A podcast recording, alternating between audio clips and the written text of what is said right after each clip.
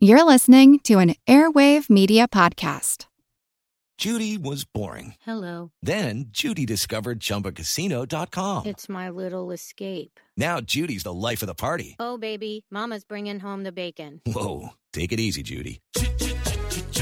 The Chumba life is for everybody. So go to ChumbaCasino.com and play over 100 casino style games. Join today and play for free for your chance to redeem some serious prizes.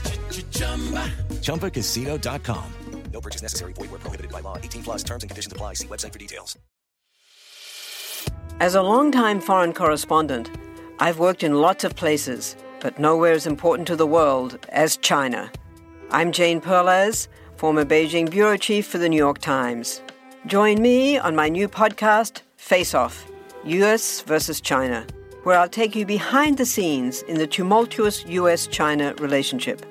Find Face Off wherever you get your podcasts.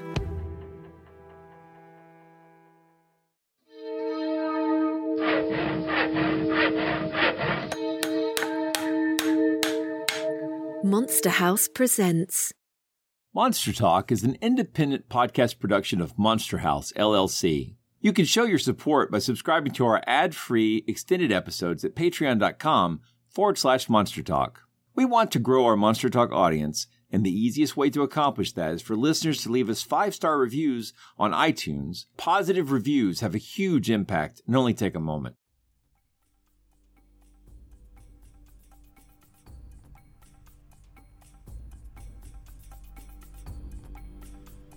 Invasive species have been a staple of horror for a long time. In a sense, a vampire often comes into communities like an invasive species, slowly expanding its influence and growing its legions of followers, sometimes exponentially. The 1962 film Day of the Triffids is loosely based on the novel by John Wyndham and follows what happens in England when the country is invaded by carnivorous plants. But these scenarios of new species coming into our ecosystems and wreaking havoc are not all science fiction. Unfortunately, they're often horror. Perhaps no country in the world better exemplifies this than Australia.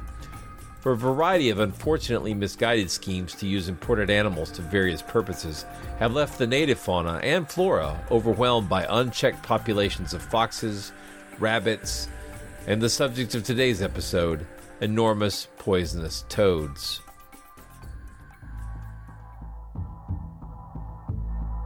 It's actually quite unlike anything we've ever seen before.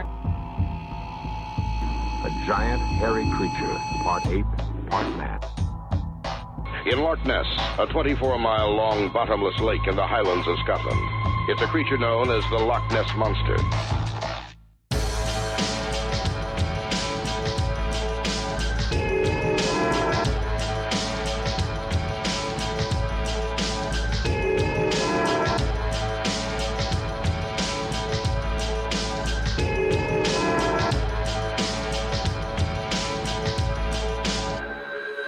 Monster Talk. Welcome to Monster Talk, the science show about monsters. I'm Blake Smith. And I'm Karen Stollznow. Today we're going to be talking with Dr. Steven Johnson of the University of Florida about the invasive species known as the cane toad. They're a frighteningly resilient species of toad that breeds aggressively and excretes toxic fluid from zit like glands on their back. You can check the show notes for pictures. While they're definitely more harmful than a mere nuisance, I can't help but be impressed with their astonishing biological arsenal. Well, I say that now, but Australia isn't the only country they've invaded, and it may not be long until they join the fire ant, the armadillo, and the coyote as species that have all shown up unexpectedly in my home state during my lifetime. Special thanks to Karen Stollznow for putting this interview together. We hope you enjoy it. Monster Talk. All right, welcome to Monster Talk, Steven Johnson. Steven is uh, an associate professor in the Department of Wildlife Ecology and Conservation at the University of Florida. Now, that's in Florida, right? that would be Florida. That would be Gainesville, Florida, North Central Florida. Oh, okay. Yeah, I've been through Gainesville many times, and a friend of the show, Stacy Sharp, hails from there. Nice. Uh, and uh, that's sort of like in the northern central part, not too far from the state line. North of Orlando, about a two hour drive if you drive 80 miles an hour. Steven, I watched a documentary on cane toads a couple of years ago, and having grown up in Australia, I'm very familiar with with cane toads and the problem that they've become in uh, some parts of the country. So for quite some time, we've been wanting to do an episode on cane toads, and when I googled cane toads, you came up. So uh, your your your uh, lab at the University of Florida. So. Mm-hmm. Um, maybe if you could begin by telling us a little bit about the the Johnson Laboratory at at uh, the University of Florida. Yeah, so uh, so I'm a native Floridian. I've you know I've been in Florida pretty much all my life, with a few exceptions. Forays, as a matter of fact, sabbatical in Australia a number of years ago. But uh, nice. so my, my, students and I, I do a lot of teaching and outreach, and uh, research is conducted through collaborators and my students. And uh, students frequently study non-native and invasive species, and these range from anything from rhesus macaque monkeys to Cuban tree frogs, which are native to the Caribbean and are introduced and invasive in Florida, as well as the, the cane toad, which is not native to Florida, not native to Australia, and it's invasive in both places. And I actually had a, a postdoc from Australia who was here up until a couple months ago, and we found a lot of new information on cane toads in Florida that uh, uh, is different from what uh, what has been found in Australia in some regards, and also similar. So uh, just have a lot of interest in non-native species and uh, teaching people about them. And uh, yeah, so cane toads are kind of near and dear to my heart. They're little monsters I'm very fond of, but it's a love-hate relationship. I'm sure. Wait, it, it, a sabbatical in Australia is that like an out sabbatical? That is it. Yeah. uh, terrible. I, took, I, I took nine months off, and I went to Australia to learn about their incredible uh, fauna. They're, they don't have any native toads in Australia, which is probably why the mm-hmm. cane cause so many issues. Ooh, that's but, weird, though. Mm. Do they have any native amphibians at all? Yeah, they've got some native frogs. So there's three mm-hmm. major groups of amphibians. There are the frogs, or the anurans. There are the salamanders, or the urodeles, as they're sometimes called, and then caecilians. Never go in against a caecilian when death is on the line. which are this sort of worm-like, elongate, uh, slender, snake-looking type of amphibian. In Australia, only has frogs. Whereas here in Florida, North America, we have frogs and salamanders. And then if you go to the tropics, like let's say go down to Brazil, you'd have caecilians and frogs and salamanders. But so, but but even though they have frogs, there's no native toads in uh, in the, the family that the cane toad is in in Australia and that's probably why they've been such an, an issue there. And they have been a major yeah. for the Aussies, unfortunately. Oh, absolutely, yeah. So I'm sure we'll get a, a lot into that tonight. Um, but how did you get an interest in cane toads to begin with? Well, my interest, uh, I, I, I love turtles as a kid. I love biology, and uh, you know, growing up, went to undergraduate, graduate school, PhD working with sea turtles initially, then a salamander, and I was working for the here in Florida for the U.S. Geological Survey as a research wildlife biologist, and I was working on the Amphibian Research and Monitoring Initiative (ARMI), which is a federal program to study and monitor uh, amphibian populations throughout the U.S., mainly on public land. And I was getting emails from uh, from friends and colleagues at the University of Florida, where I got my PhD, about Cuban tree frogs, and sort of that piqued my interest, and so I sort of delved into it there, and that was my entrance into working with non-native and invasive species. And the, the Cuban tree frog is it's, it's is a monster in Florida, a little monster in its own right, and that just sort of led to other things. And eventually, you know, cane toads came on my radar, and I became really interested because I was getting emails and calls from people who were having problems with cane toads, and I thought, well, this mm. is something I need to uh, I need to address from a from a research and a teaching and outreach perspective. Great, you're perfect for this episode. I know we've talked a lot about biology on over the decade we've done this show, and one of the things that I find really interesting is that the distinctions that humans try to do to put animals into groups. So we talk a lot about uh, the phylogenetics and how there, you know, taxonomy and those sort of classifications. But toads and frogs, like I grew up learning the basic distinction, but I'm not so sure there is the distinction that I think there is. Can you talk about the current thinking around the difference between a toad and a frog? All right. Well, I, this and this comes up a lot, you know. And you're right. We we as uh, as humans and as biologists, I think we like to car- compartmentalize things and organize them in a in a framework that we can understand. And uh, people often say, "Oh, you know," uh, they talk about toads and frogs, or salamanders and newts is another example. But the bottom line is, is a toad is just a specific type of frog. All toads are frogs, but not all frogs are toads. Just like a newt is a specific type of salamander, all newts are salamanders, but not all salamanders are newts. So toads in general, at least the ones that we have in Florida and North America, tend to be stout-bodied, terrestrial. They have a little drier uh, skin than uh, you know than some other than than other frogs, even though they will dry out and desiccate if they're in uh, really dry conditions. And they're warty, and uh, like cane toad has these big parotoid glands. So all amphibians have very glandular skin. But the bottom line is, when you talk about a toad, it's just a particular type of uh, particular type of frog. We'll probably axolotl questions like that. Axolotl. Yes. we should have we should have warned you about the puns. Being a science nerd, I like that's a, that's a great. I've got a frog or I've got a frog joke for you later if you'll indulge me. So yes, absolutely. You're entitled to whatever you need to do. So. Uh, so could we start with some of the basics about cane toads? Uh, maybe some information about their their biology and where they're from. Sure. So they're they're native to uh, Central and South America. Uh, you know, down into Brazil. They they actually do get into the United States in very extreme southern Texas.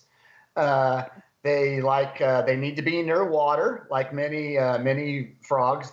They lay eggs in like t- many toads. They lay eggs in long string strings, and uh, and they have a free living aquatic tadpole stage and uh, the male the male calls to attract the females, like in many frogs. Although there are some there, and you know, there's some frogs I mentioned that have a tadpole. There are some frogs that lay their eggs terrestrially, and there there's no tadpole stage. But like the sort of standard frog that most frogs that most people think about, uh, they have tadpoles that have to develop in water.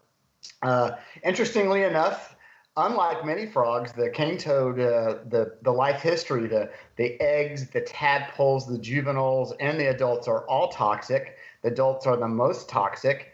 Uh, uh, they tend to be more terrestrial. They'll burrow down with their, their rear feet. They're a generalist predator, feeding on uh, all kinds of invertebrates. Although a big cane toad could, e- could easily take a small vertebrate, like a like a small mouse or a small snake. Uh, mm-hmm. They're you know like all frogs. They have beautiful eyes. If you've never gazed into the eyes of a frog before, I would encourage you to do that. Look into my eyes. Look.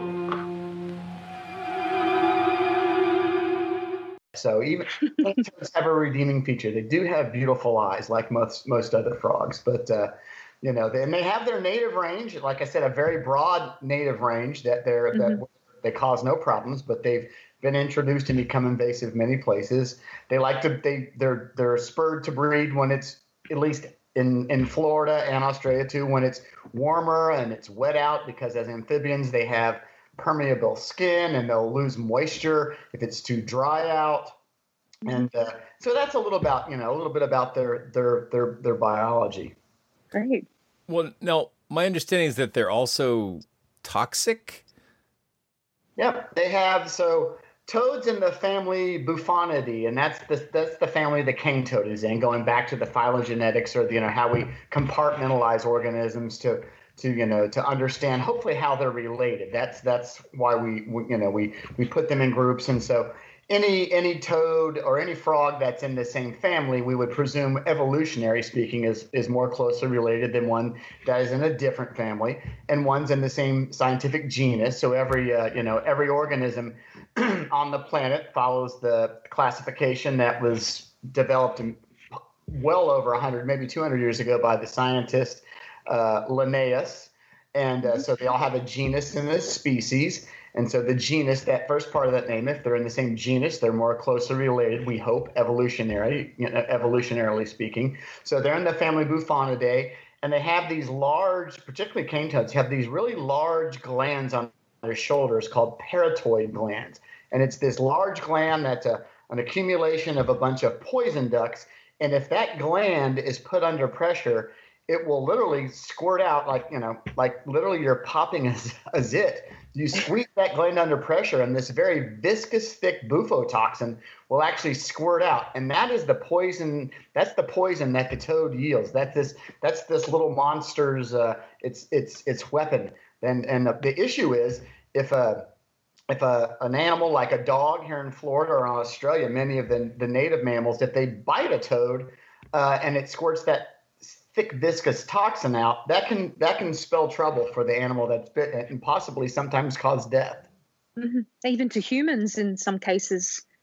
Humans, I know, and I don't know the details here, but from what I've seen, you mentioned the uh, there's two of these cane toads doc cane toad documentaries, and I've seen one, and it's you know it's pretty campy and you know sort of cultish, but the information by and large is correct, and I, have heard that it can cause temporary blindness and uh, and actually cause hallucinations. And I believe in Queensland, Australia, the state of Queensland, cane toad toxin is considered a controlled substance, even, or it was at one time. I was wondering about that. I know, I know some people do. There are toads that people lick for hallucinogenic effect, but also I was curious about: is it toxic through your skin, or does it have to be ingested? Obviously, if it gets in your eyes, that sounds like a bad trip. Yes, so it's a poison rather than a venom. So I, you know, like a venomous snake bites you and injects a venom. A bee stings you and injects a venom. The toads are not venomous, they're poisonous. By that, also, they're toxic. So you want to avoid your pet, your dog, encountering a cane toad, whether you're in Australia or Florida or wherever they are. That's that can be a bad thing. But yeah, so they're poisonous or they're toxic to a to a pet that ingests it. You know, and the, and the toad that that gland, that parotoid gland, has to be under pressure to squirt it out. Although a a stressed toad can sort of ooze that, but unless you, unless that that gland is under pressure, they can't squirt it. So you know, you don't have to worry about a cane toad hopping up to you and sort of you know rearing up on its rear legs and squirting you in the eye with its with its uh, with its poison. It can't do that, but it will ooze out, and it's mainly again if it's under pressure, and it can squirt you know uh, you know several feet. I I made the mistake of squeezing or expressing a tank cane toad gland at a talk one time I was giving on, on Florida. And the people in the front row, I was like, whoa, that went a lot further than I thought. I'm so sorry. Needless to say, I did not do that again. So we have a native toad here in Florida called a southern toad that also has these glands. And after handling a bunch of them one night and knowing they were getting their their uh, parotoid gland uh, toxin on me, I tasted it just out of curiosity. It was quite it's quite bitter. I didn't see, you know, sure. no rainbow effects. I didn't, you know, I didn't no. trip anything off of it, but I, I was just, you know, scientific curiosity. So I gave it a taste. It was bitter, and I assume a predator would taste that bitterness as well. Good on you for trying. I, I hear that uh, I hear in Australia that crows know that they're they're uh, the cane toads have this this poison on their backs, and so they flip them over and eat their bellies instead. Crows are so, same thing mm-hmm. here. There's certain animals that know how to deal with them, but yep. uh, flip them over, go through the, the underbelly, you know, and you can avoid those big toxic glands for sure. Yep. So you've already uh, mentioned that uh, cane toads have come to be invasive species in Florida and in Australia. Uh, I guess we should talk about a few of these examples. I think the case uh, in Australia is particularly interesting. Can you tell us a little bit about that? Yeah, well, first let me back up and so we're you know we use the term invasive species, and I always like to define that because different people sure. have different uh, you know concepts in their mind what it is. So my the, loosely the definition I follow is an invasive species is a species of animal, and it's it's it's geographically you got to put into context because in their native range, cane toads are not invasive; they're native there. But in their introduced range, where they have been moved to by people either accidentally or on purpose. And in Florida, both cases was on purpose. Particularly, I mean, Florida and Australia, particularly in Australia, they were introduced there on purpose with the uh, you know with the concept that they would control the sugarcane grubs, which they did not do. So people introduced this cane toad, this toad, to Australia. It's not native to Australia. It was brought there by people, and then an invasive species is one that's introduced outside of its native range, either intentionally or unintentionally by people, where it does or has certainly has the potential to cause negative environmental con- uh, impacts, have negative impacts on the economy where it's been introduced, or and or have negative impacts on human welfare and human quality of life. Mm-hmm. And certainly in Australia, it has had major uh, environmental impacts. Uh. Uh, local declines of species such as quolls, which is this really fabulous small uh, cat-like marsupial, as well as declines of uh, some uh, uh, crocodiles, freshwater crocodiles, as well as some of Australia's frog-eating snakes. It's had negative economic impacts on Australia as well because there's been a lot of money spent on studying the cane toads, doing research to try to figure out how they can be trapped and removed, and also doing research to understand about them. And no doubt it's had negative impacts on human quality of life when, when Aussies have a dog uh, that attacks one, a pet dog that either has to you know incur a cost to go to the veterinarian or your dog dies. That's a major negative impact on you. In Florida, it's more of a socioeconomic thing. The the my view now, and you know that might change as time passes, but they don't really invade bushlands or natural areas so much in Florida as they do in Australia. But in Australia, so they were brought in in the 30s to control cane grubs, brought from mm-hmm. Australia, released at several sites in Queensland, and have since just spread all over the place. And oh, they've yeah. been really, really interesting uh, study species for a guy named uh, Dr. Rick Shine. He and his students have published probably hundreds of papers on cane toads, and they've looked at evolution, impacts, all kinds of really interesting uh, studies that has uh, come about. So that's a little bit of a silver lining. They've sort of been a, an unintended, you know, monster natural experiment in Australia. and what's the population like? Do you have any idea? Because I think originally they just re- released a few of them, didn't they? And then they thought they had some success initially, and then they released fifty thousand or sixty thousand. And nowadays, I, I have no idea how many are there. Yeah, I think what it was is there were animals that were brought over by, you know, back in the 30s, you know, we weren't as global an economy as we are now, brought over by ship from Hawaii and then released at several places in Queensland. Uh, one, there's a, a, site south of uh, south of Cairns, which is a very, or people will pronounce it Cairns because that's how the the folks from the U.S. at least because that's no. We say Cairns. yeah, it's Cairns. It's Gordon. It was in Gordonvale, and there's actually a small park there. I've been to a number of times with uh, with my students on study abroad, and there's a mural talking about the story of the cane toad. But so they were introduced there in several other places, and those original toads just they're, they're very prolific. So a large female might lay thirty thousand eggs at time, and you know. All, if, if, if a good portion of those tadpoles survive, that's a huge bump in the population and then they breed, you know, and so on, and a, and and they just expand. And the, the the cane toads in Australia, and Australia is about the size of the continental U.S. And so, yes. if, if you know the U.S., you know, you think about it. Okay, they would have been introduced around North Carolina, north of North Carolina. That's roughly if you superimpose Australia over uh, the United States. But in but they would have spread literally as far across as the Dakotas.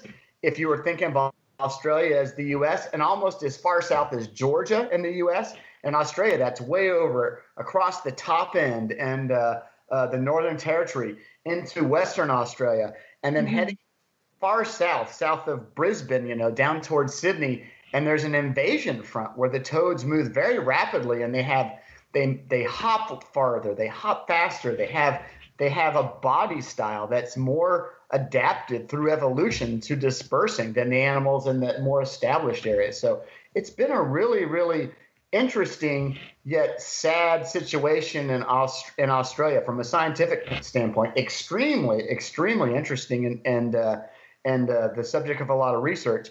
But also, you know, the major impacts on that unique Australian fauna that has just been been plagued by feral and invasive species be they foxes or cats and then cane toads. So there's such a problem there. I'm glad they're not as big of an issue here in Florida right now, but there's still a concern. There's still a concern for us, no doubt. Statistically, to get those numbers, do they have to do a lot of tadpoling? there's, no, there's been a lot of work tadpoling. Yeah.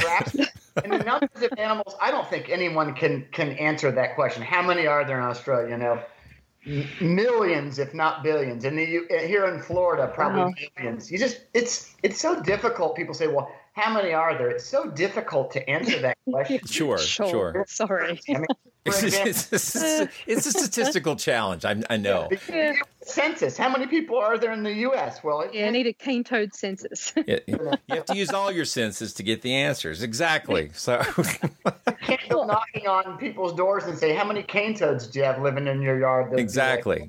So, yeah. there's a, legally, legally. What's Yeah. yeah. there's there's heap there's heaps of them, as- as they would say in Australia. But you Heaps and know, heaps. Florida's got Yep, a lot that of. makes sense. I mean, you, Florida also is having some big problems with the uh, Burmese pythons, right? I mean, they're you, you, Yeah, you've so- got all kinds of interesting problems. It's, it's not. I mean, it's interesting. It's parallel, I guess, in a lot of ways to what's going on in Australia. Florida is uh, is the global epicenter of introductions of herpetofauna, and by that I just mean amphibians and reptiles, mainly reptiles. The cane toad is is one of uh, you know only about half a dozen of established and breeding species of frogs, but we have got about three times as many introduced non-native established and breeding species of lizards in Florida than, as we do native species of lizards in Florida. We've got Burmese pythons, we've got tegu lizards, you know, and uh, and we've got you know lionfish off our coast. Yeah, We've got iguanas in the in the Keys. Yeah, yeah. all these kinds of things, and a lot of it, you know, with the with the cane toads, the invasion pathway was intentional introduction for biological control. But the more recently, it's bec the pet industry, the pet trade, importing animals for the pet trade is something that Florida and the U.S. really needs to crack down on. The Australians do a great job of that. They don't allow you to bring things in, but they've learned from their mistakes of the past. We haven't. Yeah. Uh, you'd mentioned that cane toads are dangerous to crocodiles and snakes in Australia, and I'm just wondering how does that work? How's that possible? I thought that it'd be the other way around. Yeah, it's just that you know. So Australia, Australia is such an awesome place. So Australia was part of you know when, you know, back in the day, you know, millions of years ago, the as as best we can tell, all of the the terrestrial continents were together in a big supercontinent called Pangea. So right now we need to we in a in a in a metaphorical sense we need we, we need to reunite Pangea. We need to bring everyone from the world together and realize, hey, we're on one planet, we're one people, we have to solve our problems together. But I digress. So Pangea broke up, and there was some northern continents, and there was the southern continents. And the southern continents were part of this big land mass called Gondwana.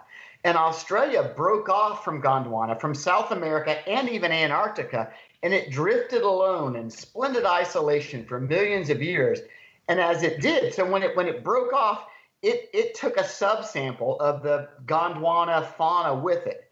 And then you had a lot of unique evolutionary history of mammals there. That's why you had you know the marsupials become so diverse, and you have the you know the monotremes that are there in Gondwana in Australia, New Zealand, and no you know nowhere else, and, and well I should say sorry north of there in, uh, in Papua New Guinea.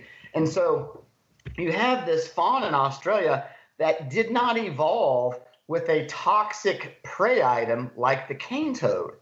And therefore, you would think, oh, you know, how could a cane toad kill a snake, you know, a large snake or a crocodile? It's because those native animals in Australia have not come to recognize the cane toad is toxic, and they don't have a physiology to be able to deal with that toxin. Whereas hmm. I think one of the reasons in Florida why it hasn't been an issue, or possibly, is that a lot of our native mammals and our rep- native reptiles have evolved with a more closely related native species, and they either know to avoid them or they have evolved the you know the physiological mechanisms to deal with their toxins. So that's you know that's that's my best guess as to Okay. as to why they could kill a crocodile. That's that's really interesting. So we've talked about how corvids can learn to flip the toads to avoid And the smart. and crows and jays, they are smart birds. yeah. They're really But but other animals, if I understand what you're saying, they have a couple of vectors towards dealing with this. One would be to develop toxicity resistance, right?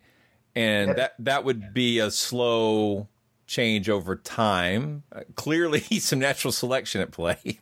right. but the other one would be um, to figure out as a species how to recognize and I, I like how to recognize the toads as toxic and avoid them. And that seems like that would also be something like if, if the animals don't have the mental facility to communicate to each other like some of these birds do how, how, you know is that something that that is also naturally selected for a preference against Yeah. I think it is, and I, I I recall reading some research in Australia, and then the, the the Aussies are you know they're they're incredibly resourceful and creative people, and I I'm pretty sure I've seen in the literature where there's been some sort of aversion training to try to teach some Australian you know animals. I think in a captive situation, but maybe even extending this, and you guys could probably you know do some Google searching of the literature to see this, but but actually doing this maybe with wild animals. And there has been some uh, I think evidence to show that that populations of, of Australian animals that have encountered cane toads, you know, you'll have the number of more aggressive ones, and you know for the selection to occur, you got to have a lot of individual variation. Ones that you know attack, you know, just full on might die, but then ones that are a little more sheepish, you know, they might have a bad experience but not die and then learn to avoid them. And so that kind of evolution, I believe, is occurring, and I believe the Australians are actually using that to their advantage to try to, you know, sort of train, if you will, some of their native fauna to avoid the toads. Step into the world of power, loyalty, and luck. I'm gonna make him an offer he can't refuse. With family, cannolis, and spins mean everything. Now, you wanna get mixed up in the family business. Introducing The Godfather at ChumbaCasino.com. Test your luck in the shadowy world of The Godfather slot. Someday, I will call upon you to do a service for me. Play The Godfather now at ChumbaCasino.com. Welcome to the family. No purchase necessary. VGW Group. Void where prohibited by law. 18 plus. Terms and conditions apply. Hello, I'm Paul Giamatti. And I'm Stephen Asma. Each week on Chinwag, we dig into the weird topics you wonder about, that you care about, the stuff none of us are totally sure of, like the Bermuda Triangle, Mothman, consciousness, philosophy, UFOs, ghosts, or say Bigfoot. So who's to say that there's not alien species that are Sasquatch? Like I'd seen a ghost, and I would hear something walking and breathing. Maybe every path is right. I will accept as a premise that every path is right. That is a face on Mars. Eyes, nose. It kind of looked like Wilson the volleyball. Some people enjoy the waves or whatever uh, crashing, and I enjoy listening to a quantum physics audiobook. I do think there are many things in the world that we just don't understand yeah. and probably won't understand. That's our whole show. so join us every Wednesday on all major podcast platforms and find us on Instagram, TikTok, and Twitter at ChinwagPod and Wagon. I, I had no idea about that, but uh, I grew up in Sydney and I never saw one the, the whole time that I was there. Uh, but my mother lives in Queensland on the Sunshine Coast. Mm. And uh, I mean, you see them everywhere. Often you see desiccated ones around. Um, occasionally you'll see a, live one, and they do, they are much bigger than they are physically.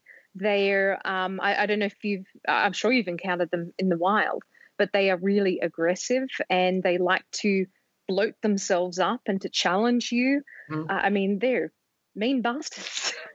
yeah, they are. They are no doubt. They're little monsters, you know, and they'll. Yeah. So you know, if they're if they're if you pick one up, it will swell up. Oh with, God, no. And no. That's, that's a standard, you know, frog or toad thing to make yourself be larger to a to a predator. But I've seen I've seen lots of uh, lots of them in Australia when I've been traveling around, you know, under lights or in caravan yeah. or, or, RV parks, you know, or just hopping around in the yards, you know, where folks that I've uh, friends that I've stayed with. I've seen them yeah. there. I've seen them in Hawaii as well. It was the first the first amphibian native amphibians in Hawaii, but first thing mm. I saw in Hawaii from an amphibian standpoint was a cane toad. And unfortunately, uh, we don't have them up here in, in Gainesville, Florida yet, but they're from about Orlando, Central Florida, you know, south. And uh, and people are learning more and more about them because here in Florida, they seem to really do they do the best in human modified environments, whereas in Australia, they'll do good in in, uh, in you know suburban areas as well mm-hmm. in the bush. You know, they'll they, they need they need water sources. So there's research that would suggest that you know because Australia is a very arid country, so the the troughs or the the tanks are basically the holes in the ground that the Aussies dig to uh, for for water for the cattle has facilitated the movement of of cane toads in Australia. So there it's the same as. You know, humans have modified the environment a lot to the you know, and these you know these invasive monsters you know take it take advantage of that. Uh, many mm-hmm. of them. Do. Yeah, I remember one day uh, just reversing the car at my mother's place, and uh, one saw us and just challenged the car, just blew itself up and was ready ready to fight. Yeah, there's there's a there's a great uh, these two great documentaries. You know, cane toads, an unnatural history, and there's a little girl that lives in the tablelands outside of Cairns, and she has this massive toad she calls Dairy Queen. And the toad is it's just huge. I mean, she's a little girl in the video. This is a massive toad the size of a dinner plate, and a toad Yeah. that Whoa. those, those huge, these really big poison glands. You know, and if a dog attacks that, you know, and bites that gland, it's you know, for, forget it for the dog. And then there's this second documentary, you know, cane. I think it's called Cane Toads: The Conquest. It's it. A lot of the same characters are in there. It's really really interesting to see. They're they're great. They're great documentaries. I show those to students in, in the in my invasion ecology class, and it, they're they're entertaining, but they're, they've got a lot of fact facts built in there, and you can learn a lot about cane toads and their biological and their socioeconomic impacts in uh, you know in Australia. It's really they're, they're really great. That's that's like almost you know that you you got to put a link to, to those if people can get those. It's really it's really great in the area of COVID, the era of COVID when we're all stuck at home. Screw Netflix. Let's watch some cane toads.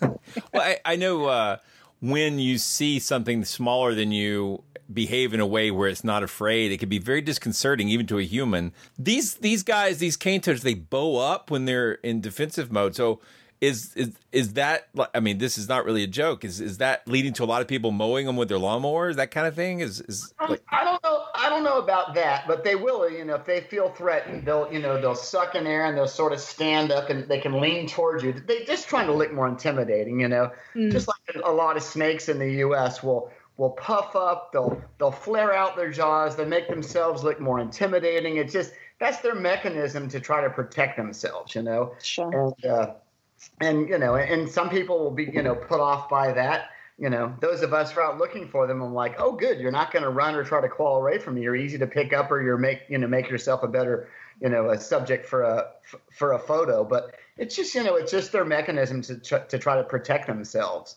Sure. what's on. Well, I know here, like we've got, um, uh, uh, it. I don't know if they're really invasive because they've been in the United States, but the the well, you probably have them there too. In fact, I know you do. Um, we've got uh, armadillos now. That was not a thing when I was a kid. I mean, they existed, but they weren't in my state. Uh, and now they've they've made it into Georgia, so I know they've. That we saw them all over Orlando when we were at Disney a few years ago, and. Um, Unlike the opossum, which has the bad habit of uh, its defense is to pass out, uh, not good if you're on the road. The armadillo's defense is apparently to hop up, and it, which I guess would be great if it didn't put it right in the grill of the car. Um, so we're, I've had I've experienced that. Tried to straddle a possum with a jeep I had one time, and it, it was scared and it jumped and hit the underside of my jeep. And when I was coming up from work, there it lay, belly up on the road. So yeah, sometimes you know animals are maladapted, just like the Burmese pythons. When it gets you know on, on the rare instance that we get a really cold snap in Florida, the pythons are coming at. They will come out into the sun to try to bask to warm up but then it gets too cold for them and they can succumb. If they would just hang out underground, they would avoid that. So they're sort of maladapted to deal with that cold. So, but it worked good where they were native. Doesn't work so good here, but you know, it, it hasn't done anything to curtail their populations. They're, they're you know, they're they're they're proliferating and uh, in the Everglades in, in South Florida, and they've had major you know major impacts. They're a really really bad invasive species in Florida, without a doubt. Uh, so I know that there seem to be a lot of urban legends about cane toads. Uh, I know in the, the sort of Brisbane, Sunshine Coast, Gold Coast areas that people think that you can freeze them to kill them, and that they're well, pouring salt on their backs. Lots of different ways to get rid of them. Are you aware of any of these urban legends and what actually does work to eradicate them? I am not, but I'm not surprised to hear them. So I do advocate. Uh, you know, I, I've got a series of outreach, you know, documents, some little videos I've done, and I educate people here in Florida, and I would do the same in, in Australia. You know that you, you know, that it's not that you know it's it's not the toad's fault or the Cuban tree frog's fault or the python's fault, so to speak, that they're here, but they shouldn't be here. And to protect our, our economies and our native environments and to be an advocate for our native species, I encourage people to capture and humanely euthanize Cuban tree frogs and cane toads. And with cane toads, there is research done out of Australia again by this by this professor Rick Shine. Uh, he teamed up with some neurologists, and uh, and they showed that you know from the the data that they had, the paper that I read, if you would take a cane toad, and you would hand capture it. You could just use a you know a plastic sack that you would get at a grocery store, capture the toad by hand, and if you have them in your yard, you can go out at night and shine a torch if you're in Australia, which is basically U.S. Amer- American for flashlight. For light, yeah. yeah, you know, just decisively grab the toad, turn the bag inside out, tie it shut, and if you're willing to, you know, put it in your refrigerator for a couple hours. And that that that physically is an as an anesthetic. It slows down the toad's metabolism, and you can put it in the freezer for 24 hours and kill, will kill it humanely. Or if you Wow. cast, you can apply a a, a, a, a, a chemical anesthetic, such as a you know ointment you might spray on your topically on your skin, or for uh, for rash, uh, poison ivy, or sunburn, or even apply a gel that you would use you know to deal with toothaches. And that would then anesthetize the toad, and then you put it in the freezer for 24 hours, and it will kill it humanely. Now, a lot of people So wait, don't wait, are you suggesting we Novocaine toad? Yes, no the toad and then freeze it. And you know what? It's not going to taint your vanilla ice cream if the toad is fresh. It's not going to, you know, it's no threat to you or your food. You can still eat your frozen pork chops and your pizza. But, you know, that's what I tell folks to do. And I can't believe that that's true. I because I heard that growing up, and, and I thought that was a urban legend of some kind. So that's oh, that's amazing. but we're speaking here specifically about humanely killing the toad. Yeah. So anything that is rapid and is a sort of peaceful or painless death would be considered humane. But I advocate, you know, the either the chemical or the Yeah. anesthetic followed by freezing. That's what I tell Yeah. people to because that follows, you know, veterinary guidelines. There's actually a product in Australia called Hop Stop. That's uh, an anesthetic spray that that is it has been marketed. I think they had some issues with the cans uh, sort of exploding, but I believe it's still for Oh, sale.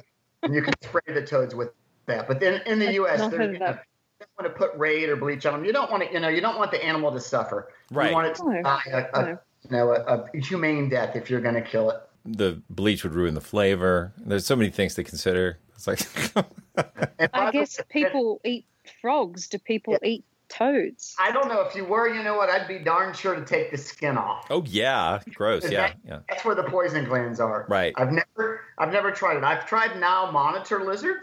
That's that's an invasive species in Florida that one of my uh, colleagues uh, caught and cooked, and it was, you know, I'm I'm gonna stick with, uh, you know, with chicken.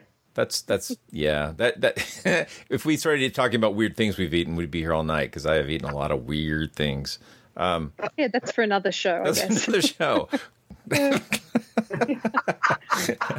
so, uh, so I'm very interested. Um, this is such a weird. I mean, this must be strange. I apologize, but this sort of hop between these ridiculous jokes and then like serious biological Hop. questions. Hop between. Yeah, no, I know. It's what we do. Like, I, I heard you. I caught you. yeah, yeah, yeah, okay. See, I do actually. Okay, I have just This is an aside to Karen. I actually do understand subtlety, but people don't think that I do. The problem is when I'm subtle, nobody laughs or rolls their eyes or goes, ah. Speaking of that, remember I've got a frog joke for you. You know, Anytime you want to tell it. Are you ready? Are you asking? Yes. Oh yeah, go. If you want to do it here, that's perfect. Let's go for it. So, what type of soda do frogs drink? No idea. Of course, Coca Cola. Oh, thank, thank you for laughing. I really Oh, that's cute. I stunned Kath, my wife yesterday. My wife's name's Kathleen. I stunned Kathleen yesterday. I, I walked into the kitchen and said, "I've just come up with this great invention: a mechanical uterus. It's a labor-saving device." And and, she repeated that on Facebook. And yeah, she Twitter did and- later, but, uh, but her immediate response was, "I." She was in front of the sink, and I, I really thought she was going to throw up. I think she was looking for something to throw at you, Blake. So, so yeah, it is dangerous to do that in the kitchen where all the knives and stuff are. So.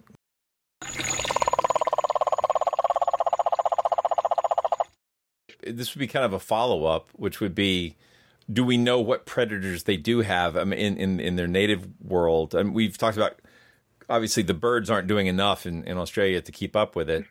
But uh, like, wh- what animals do successfully eat these uh, without too much harm? Yeah, there you know be, would be would be birds who could deal with them. Uh, uh, you know, some mammals. Again, like I and I, there's there was a you know it's, it's it wasn't a natural setting. that sort of contrived, but when I had a I had a postdoc here in Florida within the past year named uh, Dr. Benjamin Muller, and we tested this trap that's uh, produced by a company called Acta, uh, that's Australian, and it's a it's a, a cage trap, a metal trap with a steel roof and bottom, and it has a uh, you hang a uh, a little call lure in there, a little speaker that plays a cane toad call. It also has a little LED light, and it's attached to a uh, via a long wire to a solar panel that charges it.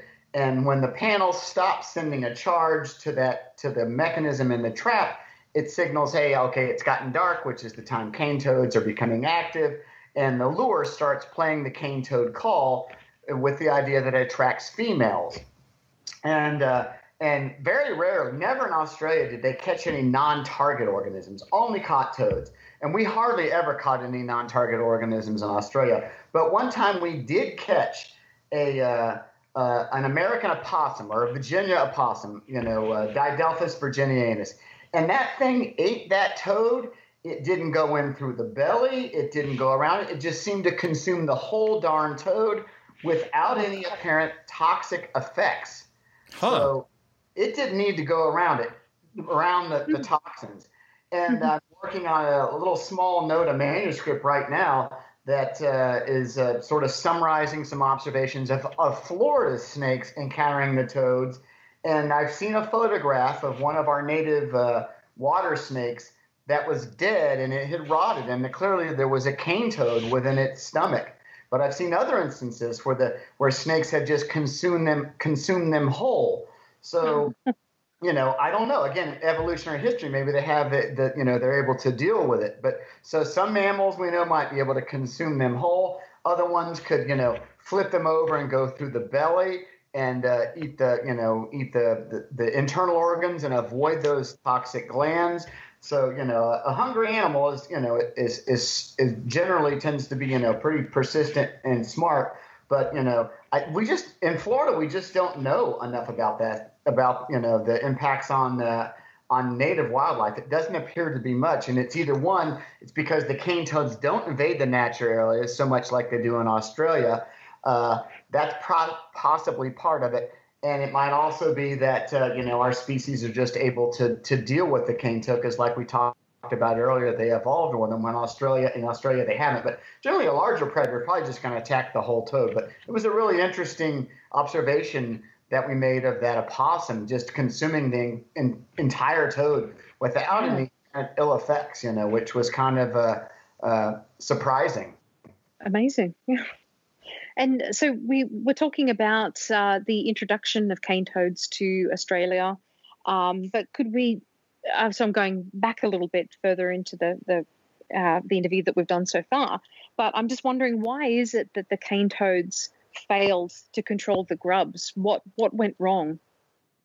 Well, I think I think it was an ill-fated experiment or ill-fated effort to begin with. So this whole concept of biological control is using one, you know, animal or organism to control the population of another, and it's a, it's it's been used in uh, for invasive species for a while. And so, for instance, in, uh, introducing mongoose, which is you know like a, a ferret, you know, a small carnivore, to control whatever it might be, snakes or something. We've learned that vertebrates, vertebrate animals, mongoose, cane toads, whatever, they're really bad biological controls because they are not specialists. So while you might have had some cane toads that in some places might have eaten some cane grubs, in fact they don't they just weren't at the right place together at the right time and they ate so much more. They weren't specific to that. So for a biological control to to really work, you want it to avoid non-target organisms. So you would want to let's say bring in some species of beetle that only eats one species or a small group of plants that are not native in an area, and you don't want it to eat closely related species that are native.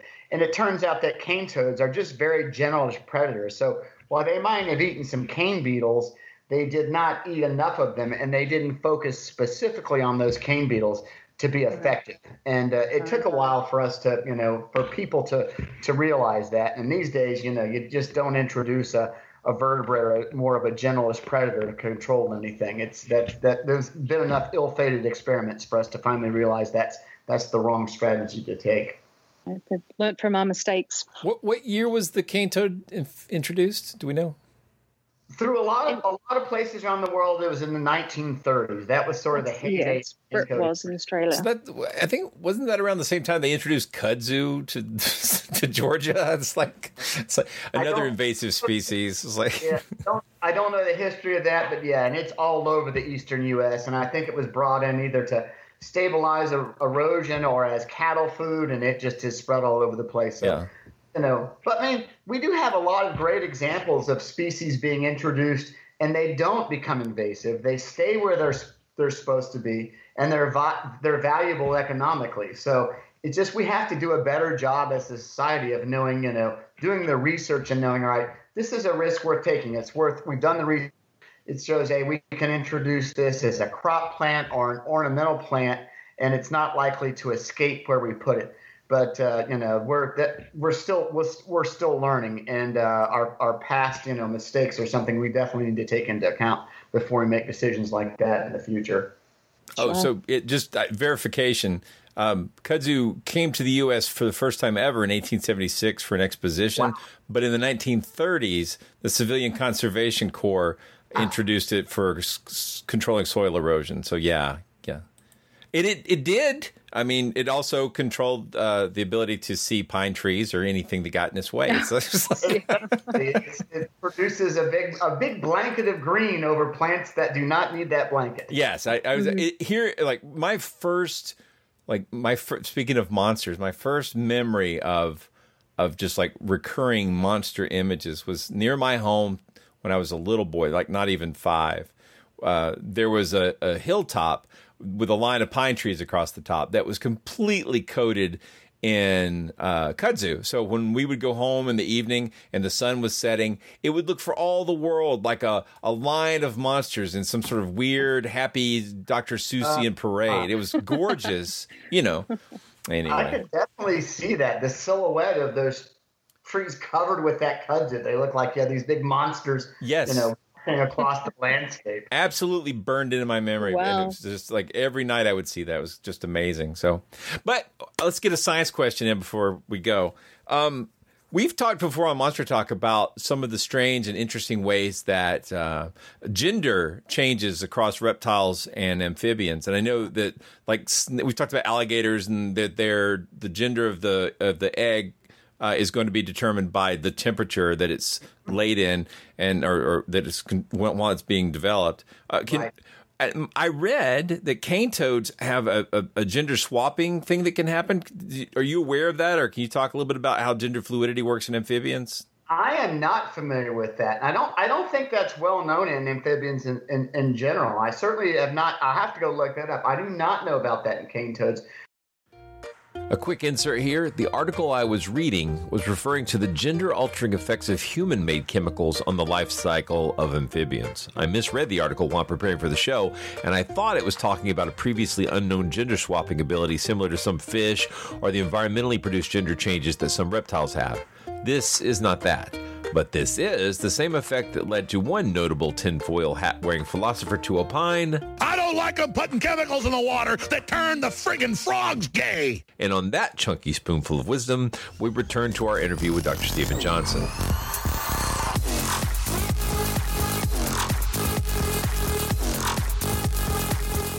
But as you mentioned, in crocodilians and turtles, you know, uh, environmental or temperature dependent sex determination. So they don't have the sex chromosomes like we have. And then I know in some species of fish, which is just crazy, some reef fish, you know, that I think all are male. And when the largest one disappears, you know, the biggest male becomes a female. you know, and that's just you know that's counter to what we think of you know uh, as humans, but also you know we just in our society genders are becoming more the way we think about that is becoming more fluid. So maybe we're becoming more Mm-hmm. like you know quote animals than uh, than we think they are. But I don't I don't know about that in cane toads or amphibians. Like, again, I think it's poorly studied. I'm have to I'm have to check that out. It is interesting. Like even one of our earliest interviews was with biologist Steve Jones, and he he his specialty is uh, slugs and snails, and Ah. he told us this thrilling story about uh, the how two slugs will come together um, and they're hermaphrodites, and I in a perfect world they would both mate successfully. The, the the male of each side would mate with the female of each side, but it's a real hassle to be the female. So one of them will try to bite off the penis of the other. so they only it's like non-reciprocal. So But banana slugs, I think, are that way in California. yeah, yeah. So it's it's uh, uh and then there's you know there's fish that change gender. It's like humans have a really narrow view. Like we know what we know, and if it's not that, we get real. Mm, that's not right. But yeah, it turns out the Yeah. nature's got so many more ideas about what's natural than we do. So There are a number of parthenogenetic reptiles. oh like yeah, this, uh, I meant to mention that. Yeah, yeah. a little, uh, you know, some some geckos, lizards. There's a little snake called Rhamphotyphlops braminus, the flower pot snake, which has been int- it's probably might be the most widely distributed reptile in the world because it moves around through, uh, th- you know, inadvertently through movement of ornamental plants, and it's parthenogenetic, where you know one individual, it, you know, basically produces clones of itself, and so that has the advantage of, you know, if you get moved somewhere else, you only need one of you. But it has a bit of a disadvantage is that you really cut down maybe on the amount of genetic diversity that you can produce.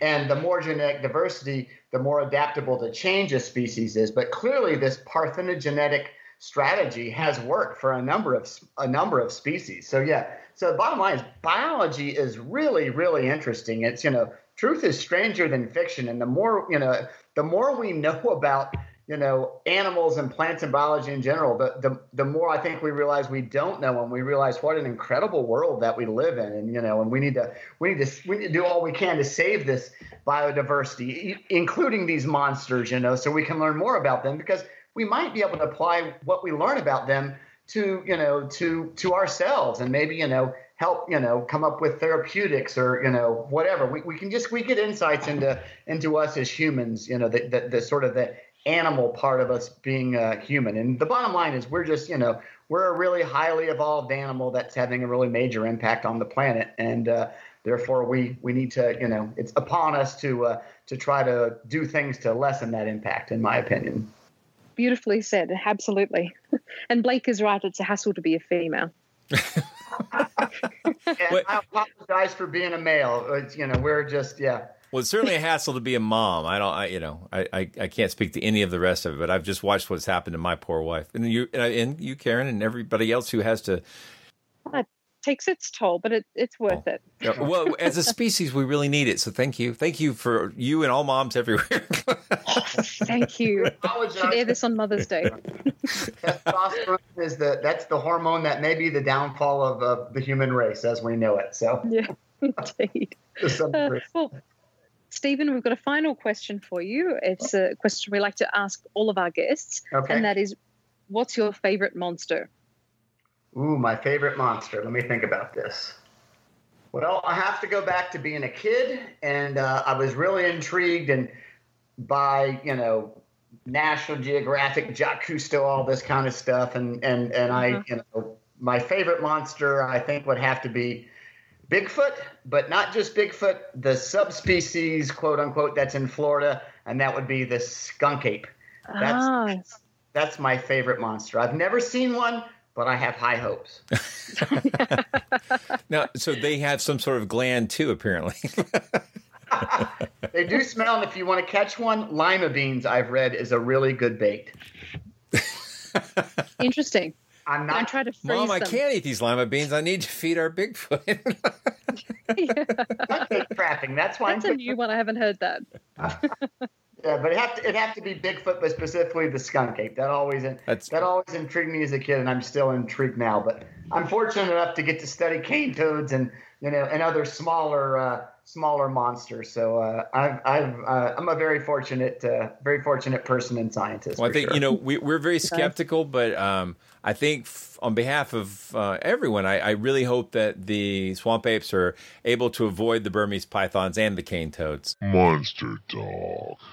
You've been listening to Monster Talk, the science show about monsters. I'm Blake Smith. And I'm Karen Stollznow. You just heard an interview with Dr. Steven Johnson of the University of Florida. I'll be putting a link to his program at UFL in the show notes, along with some photos of cane toads. We hope you've enjoyed this episode of Monster Talk. Each episode, we strive to bring you the very best in monster related content with a focus on bringing scientific skepticism into the conversation. If you enjoy Monster Talk, we now have a variety of ways to support the show, all with convenient links at monstertalk.org forward slash support. That's monstertalk.org forward slash support. We have links there to our Patreon page as well as a donation button. Another great way to support the show is to buy books from our Amazon Monster Talk wish list, which directly helps us with our research. We love used books very much, so don't feel compelled to buy new ones, and we love Kindle so we can share our digital libraries with each other. And finally, without spending any money at all, you can support us by leaving a positive review at iTunes or wherever you get your podcasts. Positive reviews help keep us visible in iTunes, which is a great way to help us find new listeners. And please share our show on your favorite social media platforms. Check out our Monster Talk merchandise at monstertalk.org forward slash store, where you can find a variety of cool products to show that you're a next level monster enthusiast. Monster Talk theme music is by Peach Stealing Monkeys. Thank you so much for listening.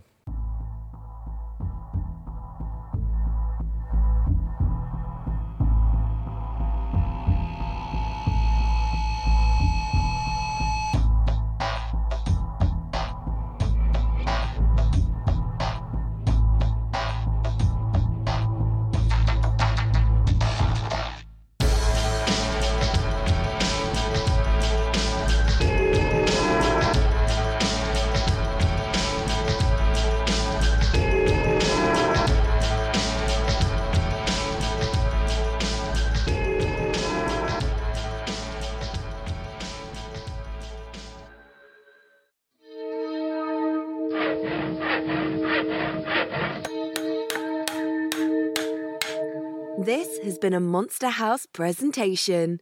And the grand prize winner, The Hypno Toad. All glory to the Hypno Toad. Ohio, ready for some quick mental health facts? Let's go. Nearly 2 million Ohioans live with a mental health condition. In the U.S., more than 50% of people will be diagnosed with a mental illness in their lifetime. Depression is a leading cause of disability worldwide. So, why are some of us still stigmatizing people living with a mental health condition when we know all of this? Let's listen to the facts and beat the stigma. Ohio, challenge what you know about mental health at beatthestigma.org.